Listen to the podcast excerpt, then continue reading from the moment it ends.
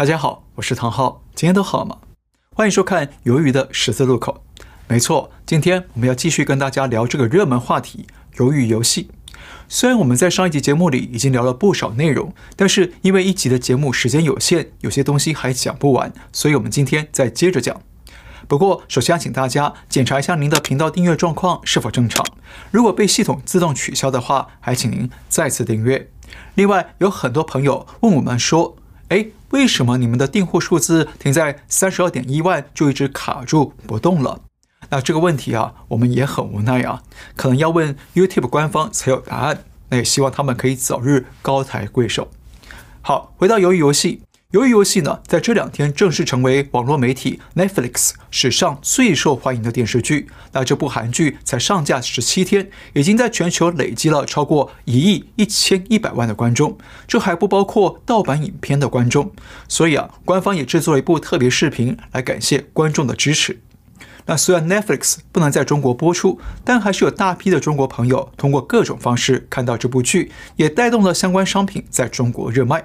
当然了，这些都是没有官方授权的视频与山寨商品，也因此让韩国驻华大使对中方提出了抗议。所以呢，可以看到啊，由于游戏呢，不管是在海外还是在中国，都是炙手可热的话题。不过，我们再强调一次，我们的目的啊，不是要推荐这部电视剧，因为这部电视剧有比较多的暴力血腥画面，在韩国呢被列为十九禁，也就是少儿不宜。所以，未成年的朋友们，记住啊，你们是不能看的。那为什么我们还要再聊这部剧呢？因为啊，我们在上一集节目说过，鱿鱼游戏的剧情揭露了两个重点。第一，像共产党那样的集权体制是怎么样一步步的把正常人改造扭曲，最后变成了道德沦丧、失去人性的非人。第二个重点，它揭露了当代有一批资本权贵想把人类啊带向共产主义的集权体制。那这些细节呢，我们就不在这里重复了，大家可以找上一集节目来看看。那今天呢，我们想换个角度再来补充两个重点。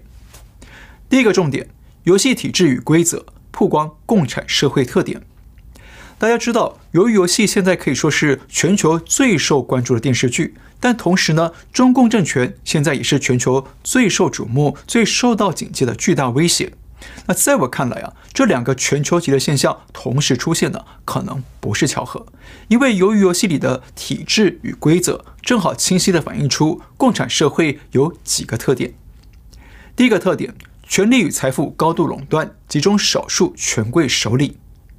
在游戏里面，所有的权力都操控在管理者的手里，所有参赛者都没有自主的权利，只能被动的听从指挥，一个口令，一个动作，就连想上个洗手间都得哀求个老半天才能去。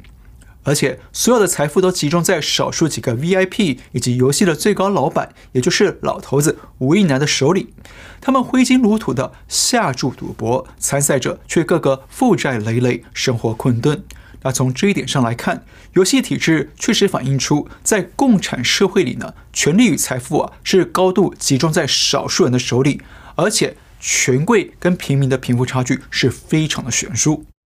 还有一点，游戏里除了管理者和最高老板之外，所有体制内的劳工、士兵和指挥官都是有权力支配参赛者的人。那换句话说，这些体制内的人就跟共产党官员一样是有权力的，但权力的大小呢，就跟他们的官阶大小、阶级高低而有所不同。那这一点也反映了共产社会里啊，阶级并没有消失，反而更加的严密。而且请注意，除了管理者和大老板之外，所有有点权力的人都是穿着红色衣服，而红色正好是共产党最崇拜的颜色，所以游戏里的体制正好和现实世界里的共产党彼此呼应。第二个特点，暴力维持秩序，剥夺人民反抗武器。在游戏里，管理者靠着暴力和武力来维持秩序，用枪支来恐吓、伤害参赛者。同时呢，所有参赛者都会被搜身，夺走一切可能用来当武器的工具，用这种方式来维持游戏的统治与稳定，保护当权者的安全与权力地位。那这一点正好跟共产党如出一辙。中共啊，不但严厉禁止人民拥有枪支等武器，现在就连买菜刀、买煤气罐都要实名登记，就连买包白糖都得实名制，因为中共怕人民拿白糖去做成爆裂物，威胁政权的安全。第三个特点，控制一切资源，实施不平等分配。游戏里呢，所有的物资、粮食、水，甚至是厕所，都是控制在当权者的手中。其实呢，就连参赛者的自由、时间与性命，也都控制在当权者的手里。而当权者再根据他们的利益和需要来选择性的分配给参赛者。比方说，没道德的坏人呢，可以吃到多一点的食物，或者提前知道下一个游戏会玩什么。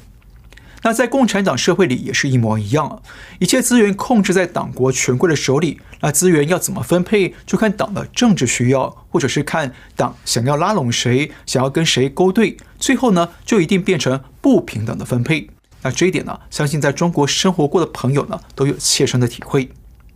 第四个特点，扬称为人民服务，实际为权贵服务。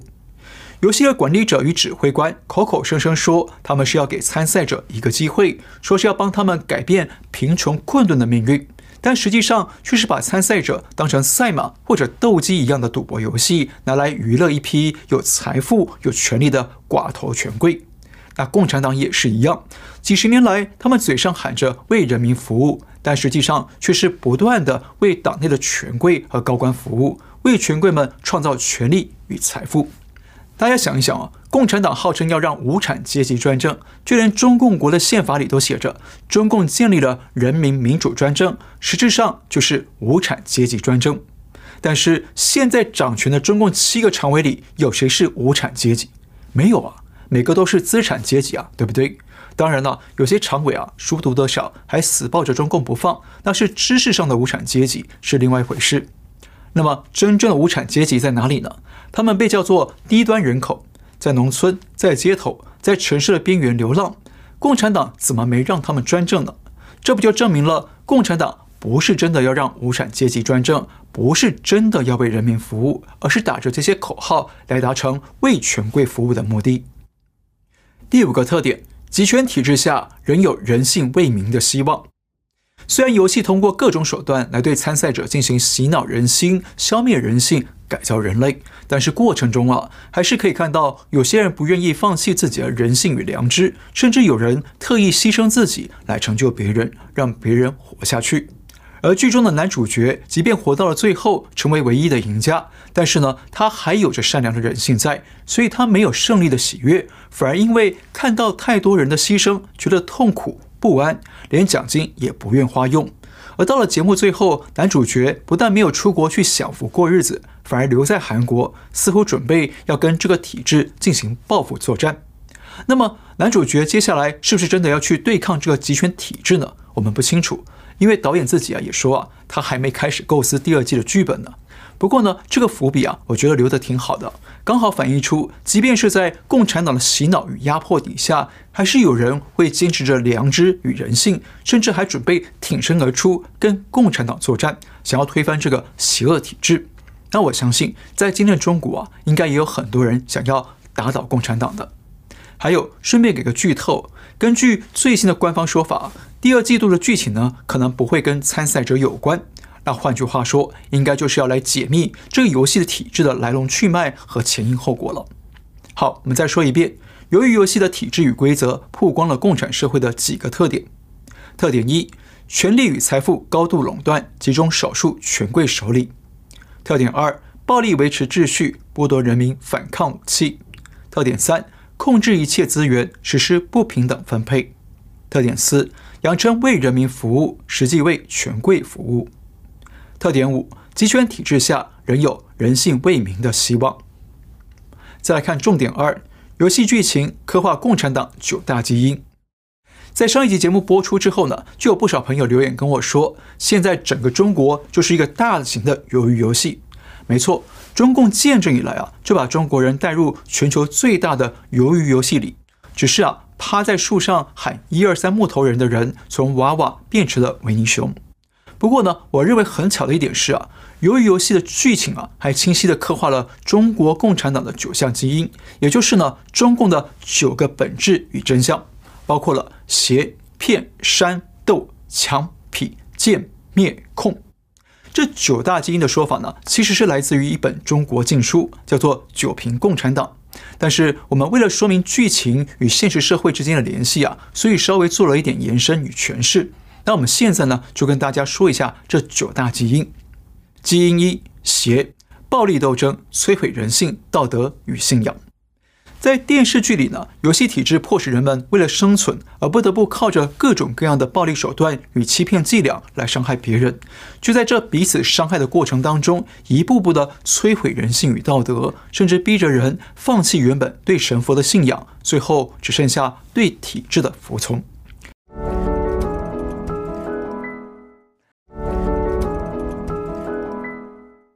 像剧中啊，有一名虔诚信神的教徒，他不断地向神祷告，求神保护。但是呢，他为了在残酷的环境中生存下来，不断伤害别人，做了神不容许的事情。最后不但没得到神的庇护，反而走向了灭亡。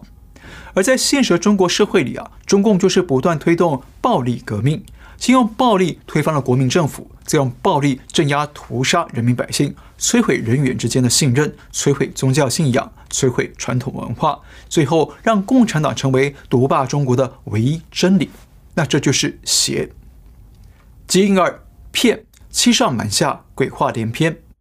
在游戏里呢，管理者与指挥官不断声称说，他们是要给参赛者一个机会，也就是要帮助他们逆转命运、咸鱼翻身，还不断宣称啊，说会维持民主平等的秩序。但其实呢，都是谎话连篇。他们不断杀害参赛者，用来取悦少数的 VIP，甚至就连底层的士兵也欺骗上层的管理者。他们偷偷的对参赛者活摘器官，偷偷卖掉，谋取暴利。那这一点正好和中共的作风完全一样。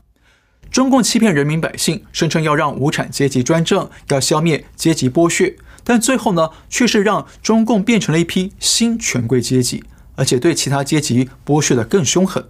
而中共官员内部也是彼此欺上瞒下，地方官员造假数据来欺骗高层，高层呢不说真话来欺骗底层官员和人民百姓，上下交相贼，彼此鬼话连篇。那这就是骗。基因三：煽，制造仇恨，挑动人群，敌视人群。我们在上一集节目里讲过，游戏管理者为了挑动参赛者自相残杀，刻意在晚餐的时候只给参赛者非常少的食物，目的就是要挑起他们为了生存而彼此争夺、彼此仇恨，最后酿成了一场半夜大乱斗的悲剧。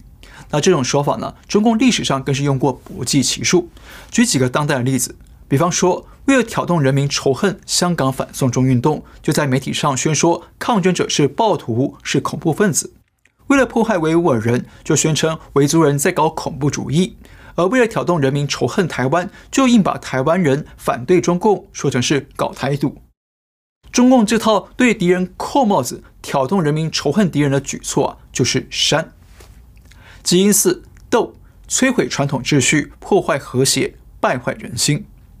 在剧中啊，各种游戏的设计以及规则的安排，都是为了迫使人们不得不与别人争斗，包括动脑的智斗以及动粗的武斗。而在斗的过程当中，人与人之间原本友善相处的秩序啊，就被破坏了，社会的和谐也被破坏了，而原本善良理性的人心呢，也被自私自利的斗给败坏了。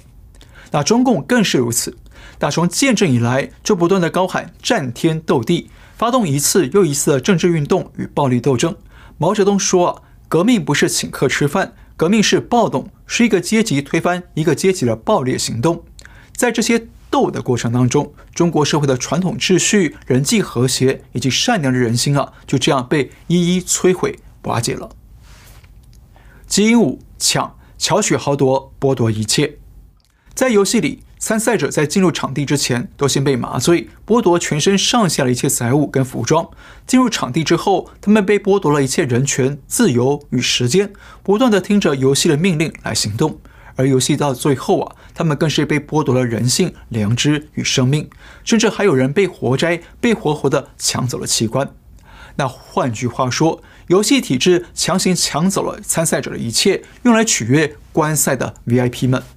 那中共就更不用说了。大家知道，中共从建政一开始就抢走所有中国人民的自由与人权，然后打着土地改革的名义抢夺全国地主、富豪以及富农、中农的土地与财产。到了大跃进年代，再强迫所有农民加入人民公社，交出所有的土地与粮食，最后酿成了三年大饥荒，死了几千万人。那现在中共为了保住政权、解决经济困境，开始喊出“共同富裕”的口号，变相的抢夺大企业的资产。那这个手段呢、就是抢。基因六痞，无赖流氓，强耍蛮横。在游戏里，这一点呢比较没有这么鲜明的描述。但是呢，当参赛者反对游戏体制的时候，指挥者不直接回应他们的质疑与批评，反而是播出了影像，揭露每个人欠债多少、生活多难堪的处境。那其实呢，这就是一种耍痞、耍无赖的做法，只是比较客气、比较间接一些。但现实里的中共啊，可就是非常的直白的啊，耍无赖、耍流氓了。从去年疫情爆发，中共多次被质疑隐瞒疫情、掩盖真相，但中共啊始终睁眼说瞎话的声称疫情公开透明，还一边拒绝国际社会进入中国调查病毒真相，一边呢把病毒甩锅全世界、甩锅自然界。那更不用说当年六四天安门镇压酿成上万人死伤之后，中共还大言不惭地说天安门没有死一个人。那这种无耻蛮横的手段就是痞。基因七剑，渗透离间，分化瓦解。在游戏里，管理者啊虽然没有派出间谍去分化离间参赛者，但是呢，游戏通过不断的分组与改变游戏规则，其实就是在不断的离间分化参赛者，让他们彼此不信任，彼此戒备。就像上次提过的，在拔河游戏里，要求十个人为一组进行组跟组之间的对抗，这就需要组员的彼此合作。但是到了下一个游戏玩弹珠，两个人一组。规则却改成了两人彼此竞争，变成了内斗，这样呢就会达成分化群众、瓦解信任的目的。那至于中共呢，离间渗透啊，就更是他们的专长了。看看中共对台湾亲共政党、亲共媒体的友善与让利，和他们对任何反对中共的人的差别对待啊，就是一种非常简单而鲜明的离间与分化。那这就是剑。基因八灭，消灭对手，赶尽杀绝。在游戏里头，表面上看，参赛者的最大对手就是其他的参赛者，但是呢，对整个体制来说，最大的对手或者敌人呢，就是所有的参赛者。所以呢，他们一方面打着帮助参赛者翻身的名义来引诱他们参赛，同时呢，又安排这套游戏规则来让参赛者自我毁灭，让如果不想自我毁灭的游戏的士兵在开枪进行毁灭。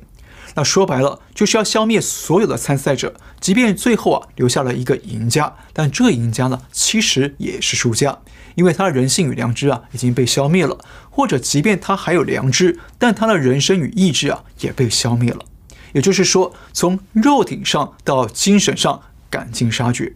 那中共更是如此了，以新疆维吾尔人为例啊。中共不但抓捕上百万的维族人，关进集中营里，对他们进行躯体灭绝和精神洗脑，目的就是要消灭他们的肉身，消灭他们抵抗中共暴政的精神意志。那其他包括法轮功学员，还有香港反送中的抗争者，也都遭受到同样的迫害。那这就是灭。基因九控，用党性控制人性，全面监控言行。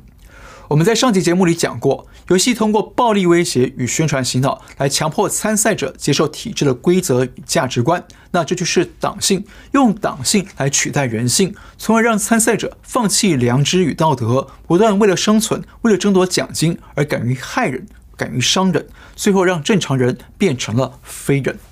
而且，管理者还设计了全方位、全天候的监控设备，日以继夜的监控每一位参赛者的行动，形成了一个全控社会，迫使参赛者活在监控的阴影里，不得不约束自己的行为举动。